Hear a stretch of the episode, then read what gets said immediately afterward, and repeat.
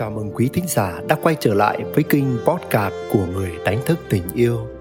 Tôi đang hiện diện ở đây với rung động của yêu thương và lòng biết ơn.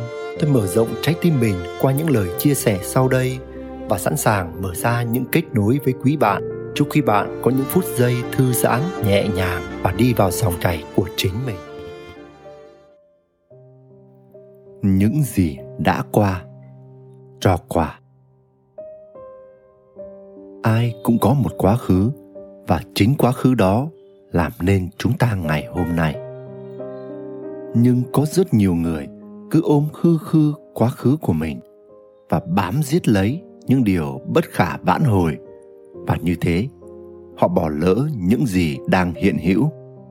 Vì quá khứ ấy có thể rất huy hoàng khiến họ muốn thoát ly thực tại hoặc vô cùng thống khổ với những đổ vỡ cứ mãi theo đuổi họ.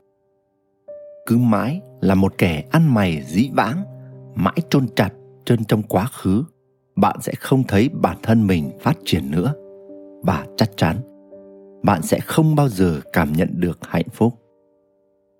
Bạn nên biết ơn quá khứ, nhưng đừng bao giờ biến nó trở thành nơi dung túng cho bạn chạy trốn thực tại.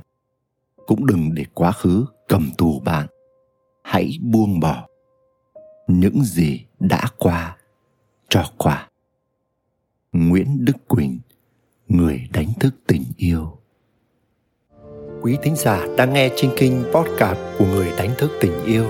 Dẫu ngay lúc này đây, bạn tuôn chảy trong bình an hay rớt rơi vào nỗi muộn phiền. Bạn cảm thấy thư giãn hay căng thẳng lắng lo.